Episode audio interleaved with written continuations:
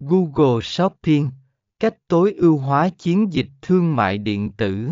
28C Sử dụng giỏ hàng bỏ lỡ Giỏ hàng bỏ lỡ là một tính năng quan trọng trong Google Shopping cho phép bạn tiếp cận lại những người dùng đã xem sản phẩm trên trang web của bạn mà chưa hoàn thành giao dịch.